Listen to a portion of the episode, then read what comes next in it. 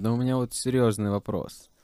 Вот Макчикен — это ж, по сути, большой наггетс. В хлебушке. Вот, да. И я такой думаю, «М, а что выгоднее брать? Надо Взять... смотреть по граммам. Я думаю, что э, 9 наггетсов точно больше, чем Макчикен, но и 9 наггетсов стоят до хрена. Ты прикинь, 9 наггетсов, как э, котлета в Макчикене. Иметь меню такое.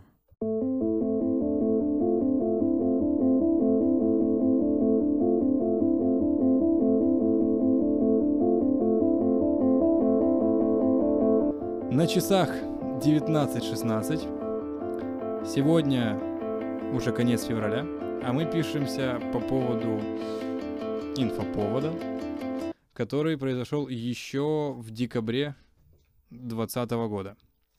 А именно сегодня будем разговаривать о том, что с недавних пор Warner Brothers и вообще вся, весь медиахолдинг Warner, Warner Media будет э, выпускать свои фильмы одновременно на стримингах, ну и с, ки- с кинотеатральным релизом. Интересно, в первую очередь, кому это могло бы быть выгодно и, в принципе, как это отразится непосредственно на кинотеатрах.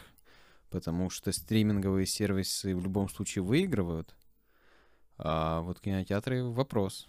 Сейчас, благо, уже присутствуют отчеты, отчеты финансовые за кварталы у медиахолдингов. Warner Media входит вообще в холдинг Time Warner, и его купила AT&T, которая вот провайдер связи в Америке, у него которого там типа до хрена всего, покрытие по всей Северной Америке. Они приобрели Warner Time, и туда входит как раз-таки HBO со своим стримингом теперь новым HBO Max, ну и, собственно, Warner Brothers. А, Они приняли решение, что сейчас релизы будут выходить одновременно и в кино, ну, потому что все-таки есть надежда, что мы к ним как-то вернемся, и одновременно с э, этим выходом это будет все сразу попадать на стриминги. Раньше вообще как выглядело? Фильм выходит в кино, проходит минимум 2-3 месяца, и вот в западных стримингах они появляются там доступные по подписке, либо по отдельному платежу, который можно там приоб- ну, приобрести, короче, взять в аренду этот фильм. Наши пираты, конечно, всегда мастаки, там как бы через 2-3 дня всегда уже было со всеми локализациями как хочешь. А сейчас это вот прецедент для всей индустрии, что мы как бы оказываемся в ситуации идеального шторма, когда у тебя полностью несут убытки все, кроме стримингов. Ну, Соответственно, боссы студии не сильно смотрят на, как бы нам хотелось, они смотрят на годовые отчеты, выручку, ну и кучу-кучу всего остального. Вообще это было выпущено официальное заявление, что на этот год у Warner Media запланировано 17 релизов. Это и Mortal Kombat, и Матрица 4, и Дюна, еще куча остальных. Они, Годзилла против Кинг-Конга. да, и они все будут выходить и в HBO Max тоже. HBO Max, если кто не знает, а, скорее всего, так оно и есть, это стриминг-сервис по типу Netflix, но сейчас функционирующий только в Америке и в Канаде. Они с вот этого квартала финансового будут выходить на Латинскую Америку, а дальше они обещают к концу года еще на Европу и на Ближний Восток. Вопрос, будем ли мы? Скорее всего, нет. Скорее всего, в каком-нибудь пакете типа с Восточной Европой нас закинут, но об этом не будет неофициально заявлено, не будет, скорее всего, украинской локализации. Просто будет доступно для подписки у нас на рынке. Но посмотрим. Как ты вообще реагируешь? Ну, как тебе вообще эта новость? Я, допустим, ну, сильно охренел. Мне непонятно, э, как э, и для чего. Для чего выживают в таком случае кинотеатры, если то, что тот факт, что тот факт, что фильм или мультфильм будет транслироваться, грубо говоря, э, в одно и то же время, когда он будет показываться в кинотеатрах, э, задает вопрос: а зачем такой кинотеатр? Собственно, да, конечно, огромный процент людей останется, который хочет посмотреть ту или иную картину именно в зале. Но это процент меньше 50, Сильно меньше, я думаю. грубо говоря. А, И на этом кинотеатр не выживет. На этих людях, людях которые хотят посмотреть э, то или иное кино. В IMAX или в 3D. М, Ну а тогда зачем их держать? Извините. То есть да, нам приятно, но а вам это зачем? Я не понимаю вот эту логику. Ну, вообще, если смотреть так, то, опять-таки, часть кинотеатров довольно активно принадлежит а, всяким медиахолдингам, и для них это в первую очередь сейчас уже балласт. То есть они должны сейчас максимально по, по итогам 2020 года они пришли все к выводу со всеми финансовыми отчетами, что необходимо, ну, как минимум, придумать себе альтернативы, альтернативный путь отхода. Поэтому сейчас все так масштабно и активно запускают все стриминги. Вот, потому что это все-таки актив, который был, который раньше приносил доходы, но сейчас это одни убытки. Возможно, это какой-то иллюзорный выбор, когда холдинг дает разрешение или дает зеленый свет кинотеатру, да, выпускать тот или иной фильм, тем самым зритель выбирает, будет ли он его смотреть в кинотеатре или будет он его смотреть дома на ну, компе. Ну, в принципе, да, это как бы выбор без выбора, поскольку они могли вообще сказать в жопу кинотеатральный прокат, э, идем все дружно на стриминге. Но есть еще один момент. Для того, чтобы фильм мог участвовать в гонке за призы, многие фильмы обязаны, чтобы участвовать в «Оскаре» и «Золотом глобусе», получить хотя бы недельный или двухнедельный прокат в кино. Иначе, если премьера как таковая не состоялась, он не может участвовать даже если, ну, в «Оскаровской гонке», даже если это шикарный фильм. Но в этом году «Оскар» отменил, и поэтому сейчас могут участвовать «Манк» Дэвида Финчера, там «Судно Чикагской семеркой», э, тоже Netflix, э, как и «Манк», а, но в чем сам прикол? То есть, как бы фильмы, которые делаются как какая-то драма или как какая-нибудь студийная история, где важен саундтрек и костюмы, за что они могут получить Оскары, они не могут, в принципе, избежать этой участи, что им придется прокатываться. Вопрос, поменяется ли это правило? Скорее всего, да. Я не знаю, насколько быстро, но я думаю, что в течение ближайших пары лет так точно. Просто понимаешь, иллюзорность тут э, становится в том, что, ну, пускай опять-таки холдинг разрешил э, выпускать фильм туда и туда, и человек э, на протяжении, от, скажем так, от трех месяцев до полугода э, выбирает, какие картины он будет смотреть там или там.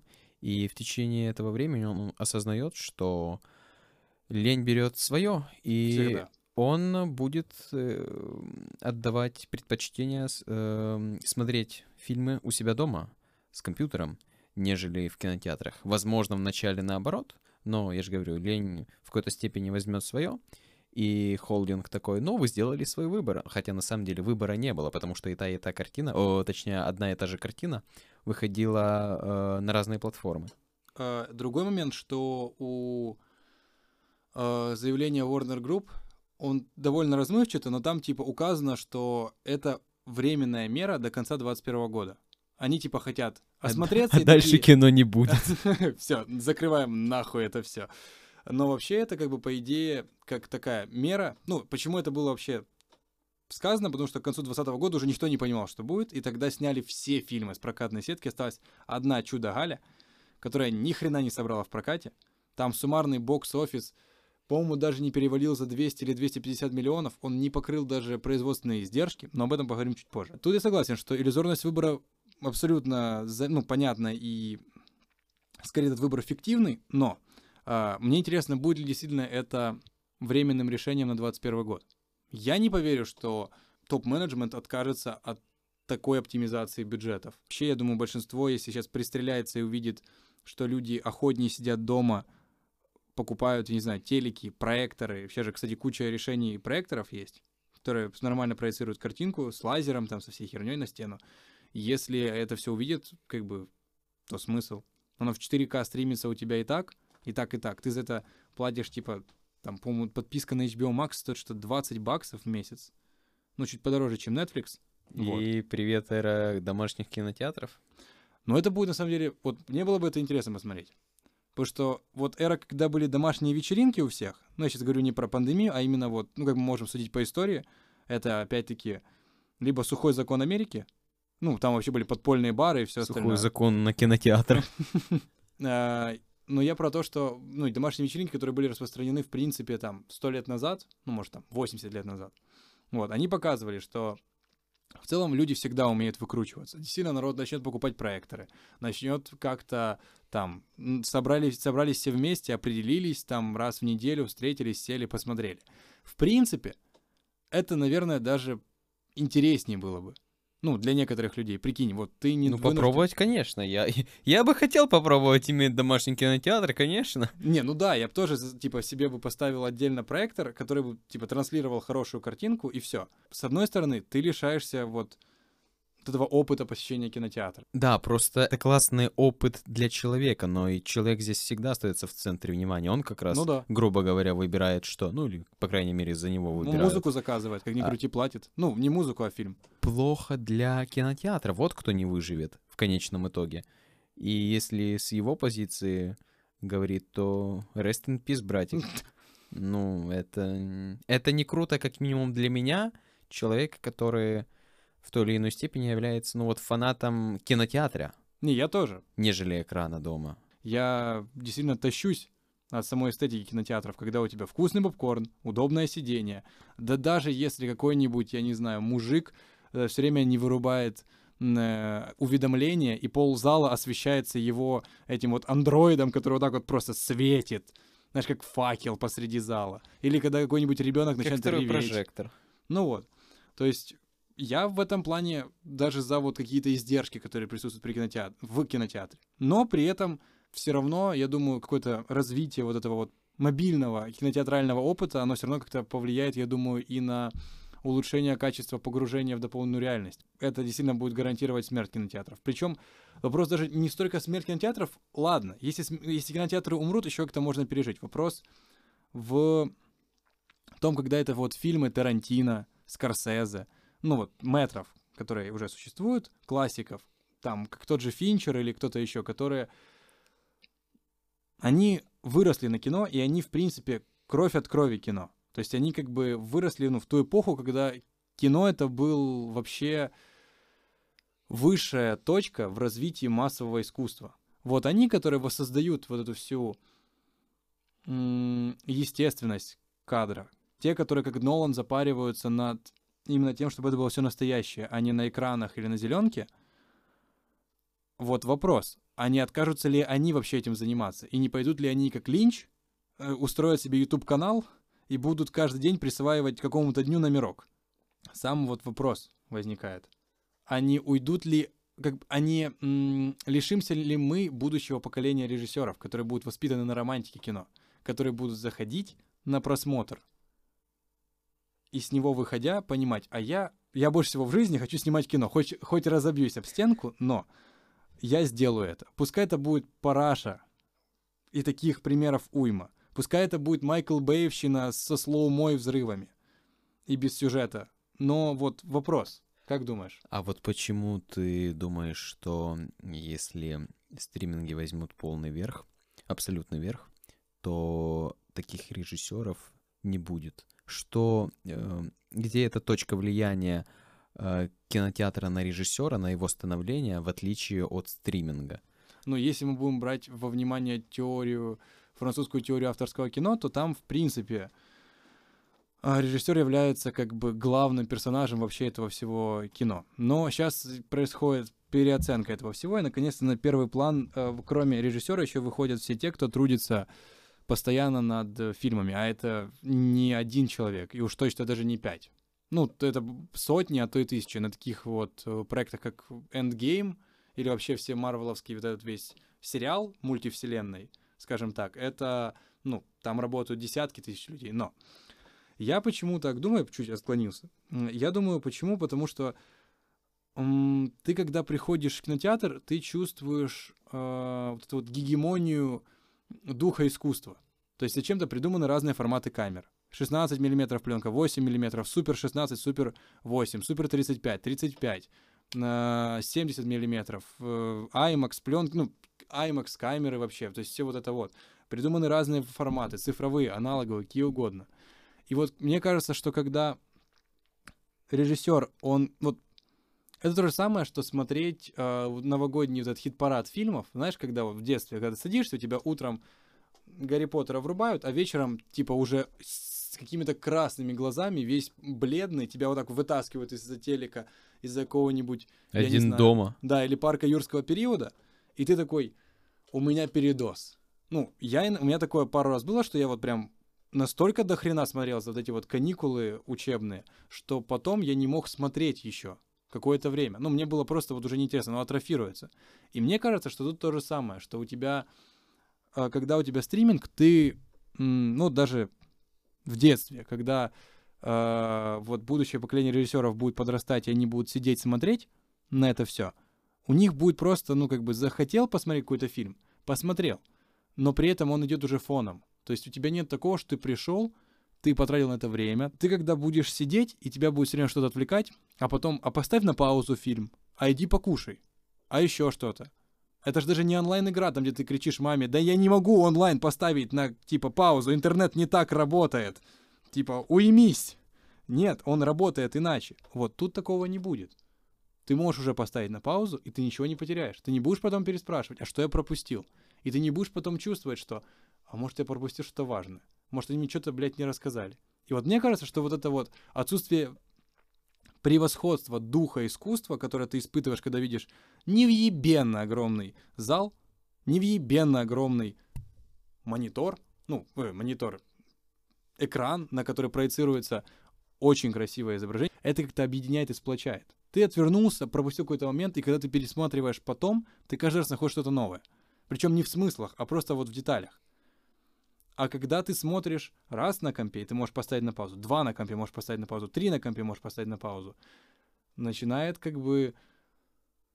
Комфорт формиров... берет свое. Да, вот у меня как? У меня один То есть ты подстраиваешь искусство под себя, грубо говоря. Ну, только это, знаешь, не в таком маниф... манифестическом образе, как это сделали, типа, постмодернисты, когда они такие, да, все уже было, сейчас мы все это, что было, возьмем в свои руки, приручим, и сделаем из этого новое. Нет, нет, вообще а не именно вот, вот в стандартном понимании, типа, а, ну, не так не, или да, тогда. Вот тут да, тут я с тобой согласен. Чисто что... домашний комфорт, да. скорее всего. Вот как в тапочке. Вот да. Э... В, тапочке, в тапочках ты на деловую встречу не придешь. Ну вот в этом, да, я согласен, потому что вынужден признать, э, если в детстве это все казалось намного ярче и контрастнее, ну то есть поход в кино, потому что я помню те моменты, когда э, газ свет, ну а я был малым, там 5 плюс-минус лет. Ты такой, «А!»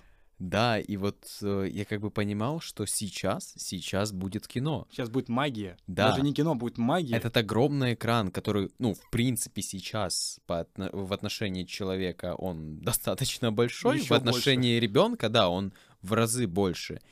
И я понимал, что сейчас, и, конечно же, что бы я там не увидел, я бы был с ты был бы под, под впечатлением как Да, я был бы под впечатлением от чего угодно, но сама та атмосфера, прежде чем я буду под, впи- под впечатлением, тоже давала свое впечатление. Это скорее э, своего рода предвпечатление, которое э, как раз-таки неотделимо от кино.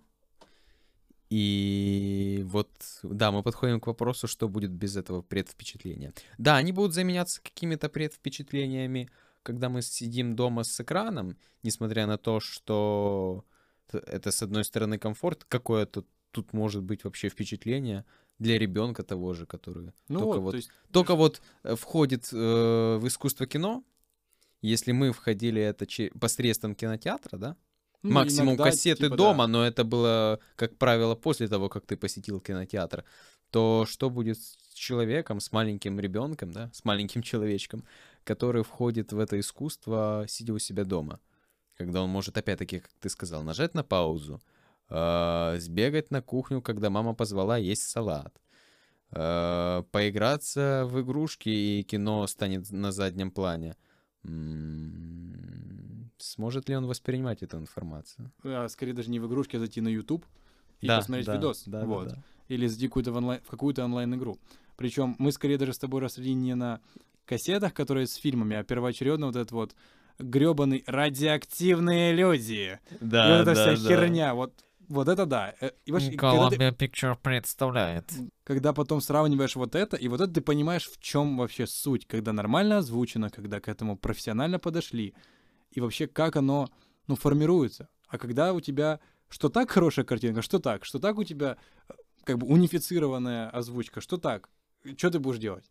Причем эта озвучка уже опрувнута, короче, либо Netflix, либо HBO, либо кем-то еще. И ты что в Австралии получишь примерно такое же звучание, как в Лондоне, также и в Киеве ты получишь примерно такое же звучание, да, другим голосом, но все же. Тут как бы вот эта глобализация скорее играет в минус, потому что с одной стороны появляется возможность ребенку впитывать какие-то фильмы, которые вот вкладывают культурный контекст в него других стран, и что, несомненно, формирует более осмысленную глубокую личность. Ну, с этим тяжело спорить, когда ты понимаешь, какие разные культуры существуют. А с другой стороны, что влияет на унификацию вот этих же как раз-таки э, культуры и особенностей. Потому что у нас, как бы это прискорбно не было признавать сейчас, но дико распространена культура пиратства. И она оставила след на поколении, которое, ну вот, выросло, то для нас оно значит очень много. И вот эта ламповая фигня с голосом, со звучкой, непрофессиональная, она остается с нами. И она показывает, что кино может быть как хорошим, так и очень плохим. Вот прям крайне. Получается, что в этом случае, который нас ждет, грань стирается. Ну, она не то чтобы стирается, она скорее вот унифицируется, она приводится к общему знаменателю. Мол, у тебя и так, и так, и так всегда одинаково. Одинаково хорошо, либо одинаково плохо. Потому что в каком-то случае, допустим, пиратская обработка голоса и реплик может спасти. Смысл чуть-чуть, э, чуть-чуть впечатление. И вот тут вопрос. Да, такая модель в разы выгоднее. Потому что если не существует э, кинотеатров, то и пиратство, в принципе, не сильно-то и будет распространено, потому что оно все равно всех есть доступ. Ты и так, и так э, просто выбираешь уже себе, с какой платформы смотреть видеоконтент. Да, ты можешь все еще играться в бесплатное, ты можешь смотреть некачественно, не прикольно, неинтересно, с запозданием, но если все будут знакомые друзья сидеть уже вот на Netflix, на HBO, на Hulu, на Amazon Prime, еще где-то, они все равно будут уже обмениваться опытом. А ты не сможешь, потому что ты ждешь просто этих ну, пиратов. Понятное дело, какой-то процент останется. Ты волей-неволей станешь адептом. Тогда вопрос другого характера можно поставить. Что такого позитивного может дать вот такой новый формат киноискусству со стороны человека, чтобы он мог его воспринимать вне каких-то повседневных действий у себя дома, вне какого-то лишних, э, лишнего лишних э, отвлечений от этого кино и так далее. Ну тут вот, точно... Вот что этот формат может дать такого нового, чего не мог кинотеатр? Ну, как минимум, 100% это даст людям, работающим в индустрии, стабильный доход. Когда у тебя нет э, прокатной сетки, когда ты можешь выпускать это когда угодно, у тебя, ну и когда ты мобильней в плане, вот пандемия началась, а у тебя оно все равно будет выходить онлайн. Тебе похрену. Закрыты кинотеатры, не закрыты, вас развезли по разным уголкам. Вы уже не в павильонах толком работаете, вам не надо как-то централизованно это все делать. Если оно онлайн, еще и не простаивает прокат. Не проста... Если закрыты объекты в виде кинотеатров, на их месте, значит, строится что-то другое, и, возможно, они вообще выкупаются э, как активы у самих холдингов. Следовательно, появляются деньги и снижается количество расходов. Следовательно, долги перед какими-нибудь сотрудниками закрываются, а в последующем еще и зарплата платится стабильней. Ну, народ действительно так и делает. У тебя уже нет такого, что ты рассчитывал на выход там, а тебе сказали, да иди ты нахер. Фильм теряет уже какую-то часть денег, которые мог заработать, потому что банально выходят пиратские копии, в интернете начинаются сливы. В этом плане тоже кино, скорее всего, выиграет, потому что, прикинь, ты снова возвращаешься в эпоху, когда кино вездесуще, но если тогда это было потому, что в э, одном штате никто не мог бы за два дня рассказать, ну, на другой конец Америки о том, что же произошло в этом фильме, ну, именно такого, серьезного. Когда ты даже трейлера не видел, ты просто приходил, у тебя был, типа, постер и дата премьеры, и все. Хочешь увидеть, идешь смотришь.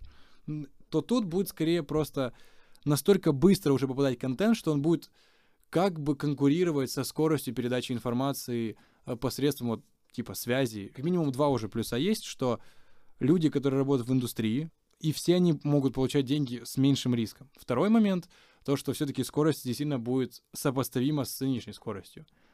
Других каких-то плюсов я пока не могу себе выокремити.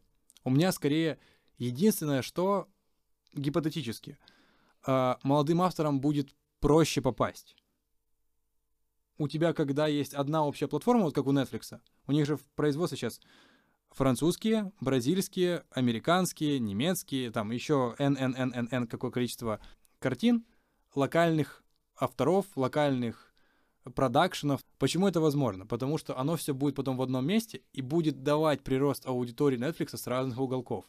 Тут еще знаешь, что срабатывает? Эффект «я зашел на YouTube и включил главную», э, точнее, рекомендации. О. И, по сути, ну, ты через лень своего пальца нажимаешь на первый встречный фильм э, или сериал, и оказывается, что это вот один из годных э, сериалов О. или фильмов, которые ты посмотришь за, ну, вот этот данный какой-нибудь сезон. И причем ты ж, как у тебя модель... И если бы ты не знал, э, точнее, ты не знал о нем, ты бы никак не узнал да. о нем, если бы вот в этот момент ты просто не тыкнул пальчиком, э, ну, потому что он, он у тебя выскочил в рекомендациях. Да. Посредством и... того, что ты смотрел уже, ну, или каким-то другим алгоритмом. И таким образом ты узнал об этом не только в фильме, об этом режиссере, да. о его работах, возможно, которые тебе тоже понравятся, если ты их посмотришь.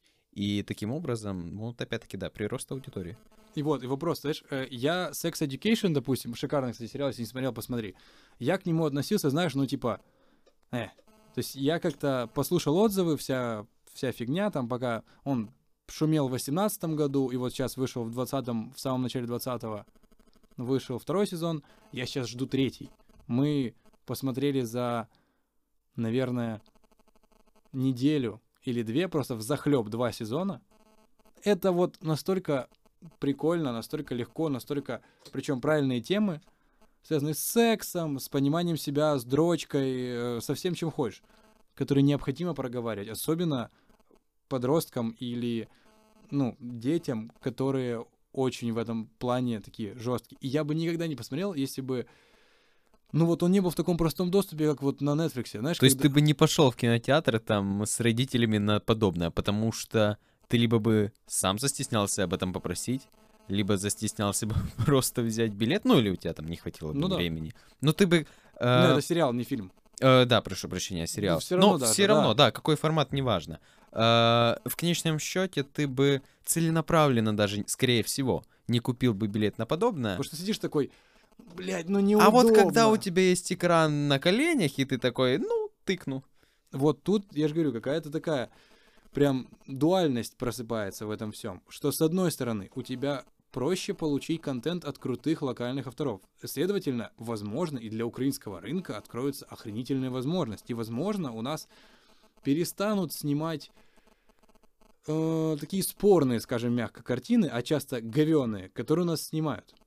И, возможно, придется просто подтягивать уровень, как минимум, чтобы Netflix брал это в работу. Потому что один сценарист появится, нормально напишет идею, а второй режиссер там снимет, третий сценарист, пятый, десятый, оп, и уже формируется рынок. А с формированием рынка начинают подтягиваться и образовательные какие-то учреждения, профильные или там общие, и, соответственно, как бы требования.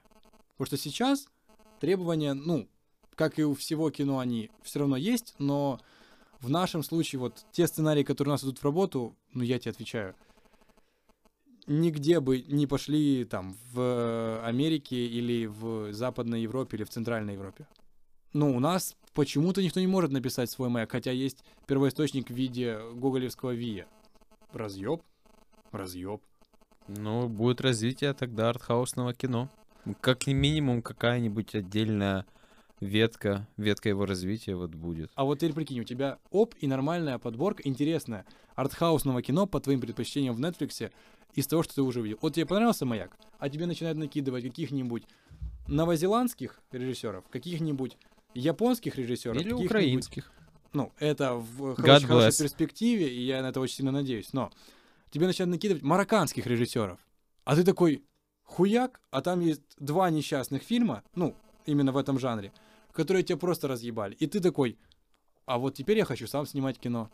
И берешь марокканский лейтмотив, берешь пару идей из новозеландского, берешь первоисточник Вия, пиздуешь к нашим продакшенам или кому-то еще, подаешь идею, питчешь, либо же подаешь Netflix и говоришь, братан, ну вот в этой линейке еще не хватает нас.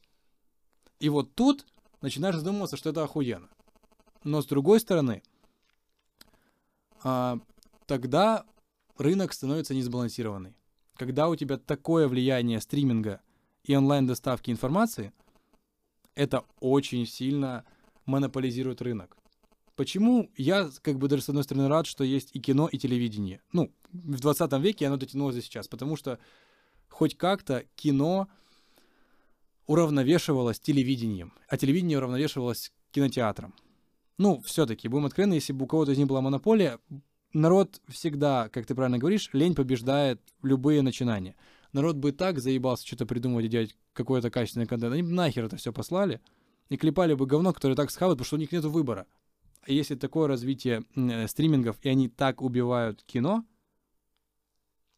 будет ли какое-то уравновешивающее решение, какая-нибудь, я не знаю, какое-нибудь еще неизвестное в уравнении, которое, ну, станет катализатором какого-то, знаешь, э, конкуренции здоровой, когда одни тягаются за контент с другими. Вот пример HBO.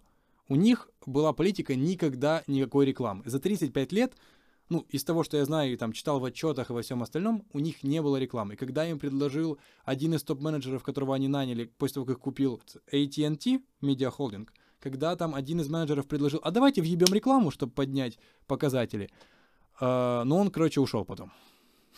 Типа через буквально месяц после этого заявления он съебался. Сейчас все еще не комментирует ситуацию. Потому что они сказали, на HBO Max не было и не будет. Ну, и на HBO рекламы.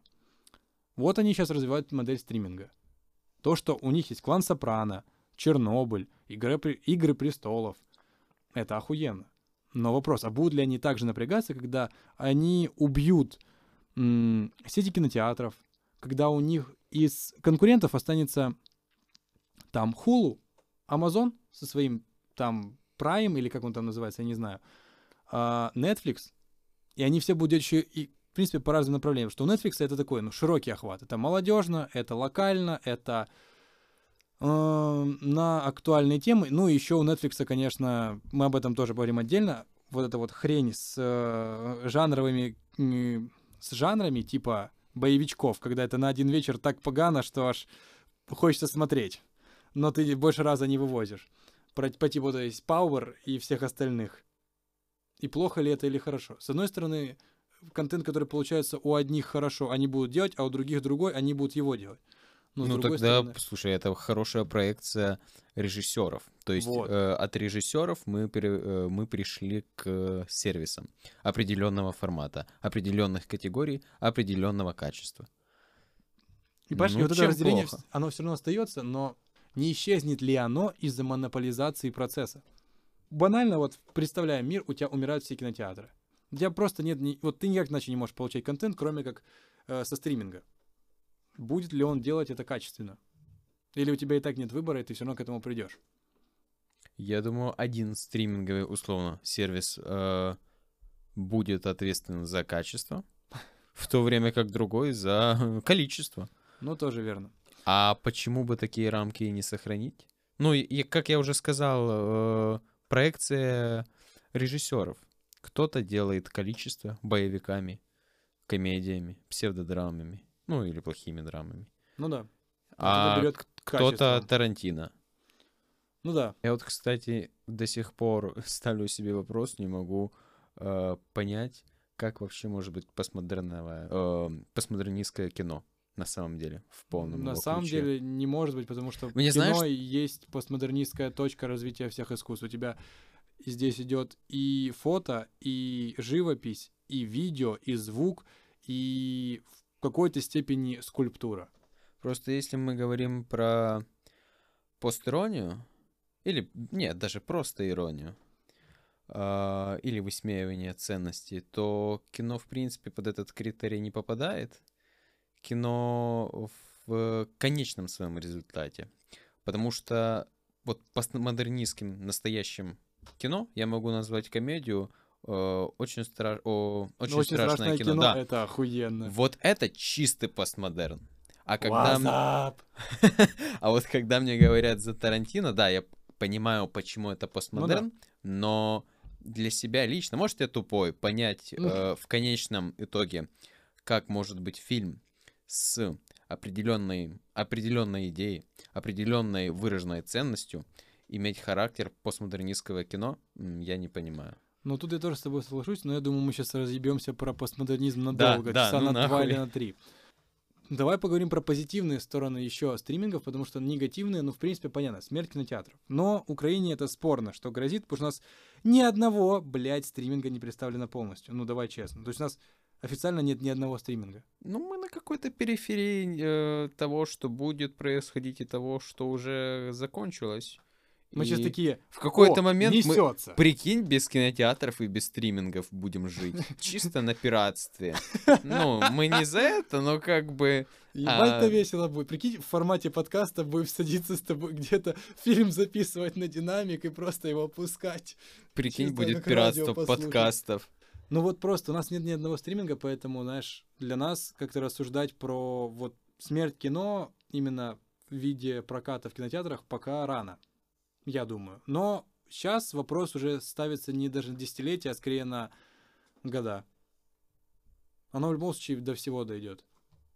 Ну, даже где-нибудь, я не знаю, на Мадагаскарских островах, ну, в районе Мадагаскарского, в районе острова Мадагаскара, вот, те вот типа архипелаги маленькие, ну, даже там, скорее всего, типа через 10 лет оно будет уже дотягивать до, до всюду. Они просто не факт, что им это надо будет, но вот тут вопрос в другом. Я захотел посетить кинотеатр на Мадагаскаре, если что. Но мне прям интересно стало, как там щас мне тоже. Там за квартальный доход AT&T выкатил отчет. И нет, за доход по итогам 2020 года. Там довольно интересная штука. Благодаря чудо Гале там количество подписчиков э, и пользователей активных сервисов возросло, по-моему, чуть ли не в два раза. Количество подписчиков возросло. Сборы Гали говно при этом, вообще тотальное. Они даже не отбили, по-моему, производственные бюджеты и маркетинговую кампанию. Что интересно, HBO Max при этом все равно отработал в минус. Причем там минус типа миллиард плюс. То есть, да, понятно, для гиганта медиахолдинга это спорные деньги. Ну, типа, миллиардом больше, миллиардом меньше, долг, который у них висит, это другой вопрос. Но при этом все равно доля растет, количество подписчиков растет, но бабки пока еще не могут конвертировать полностью. Весь вопрос во временных рамках, как мне кажется, заключен именно во времени, которое потребуется, чтобы здраво перес- перестроить эту финансовую модель на поток. Вот когда стриминг станет в натуре потоком, причем потоком по зарабатыванию денег, вот тогда, мне кажется, понесется. Так для этого должен полноценно умереть кинотеатр? Или мы от этого не отталкиваемся? Я думаю, что не должен. Ну, типа, оно и так будет выходить, но количество людей, которые просто перепуганы, не хотят входить в кино и привыкли к тому, что они могут в халате, в тапочках посмотреть какой-то фильм, свежий релиз, прям вот вчерашний, сегодняшний, прям сейчас премьера, может повлиять на то, что это спрячется в поток по зарабатыванию бабла. А тогда появится больше денег, чтобы платить мэтрам, опять-таки. Скорсезе уже снял «Ирландца». Сейчас он на бабки, по-моему, Apple или Netflix, но я не уверен. Могу спиздануть. Но на чьи-то бабки из стримингов, дефис, еще там, дробь, на бабки одной из компаний, которые занимаются именно уже кинотеатральным производством, вроде Universal или что-то такое, он сейчас снимает «Убийцу э, цветочной луны». И это будет, скорее всего, охеренно. Но вот видишь, уже даже их переман... Опять-таки, тот же Финчер и Манк, который по сценарию его отца, который снят с воссозданием всех э, технических особенностей кино 40-х годов. То есть там, типа, даже специально звук записывали не стерео, а на один канал, чтобы было эхо прям как тогда, вот на этих аналоговых микрофонах. Сами по себе Netflix, я думаю, они не несут как таковой опасности. Это скорее несет вот это вот унифицированность и однотипность э, получения и производства контента, которая может возникнуть. Вообще хороший вопрос. Будут ли у нас дальше авторы?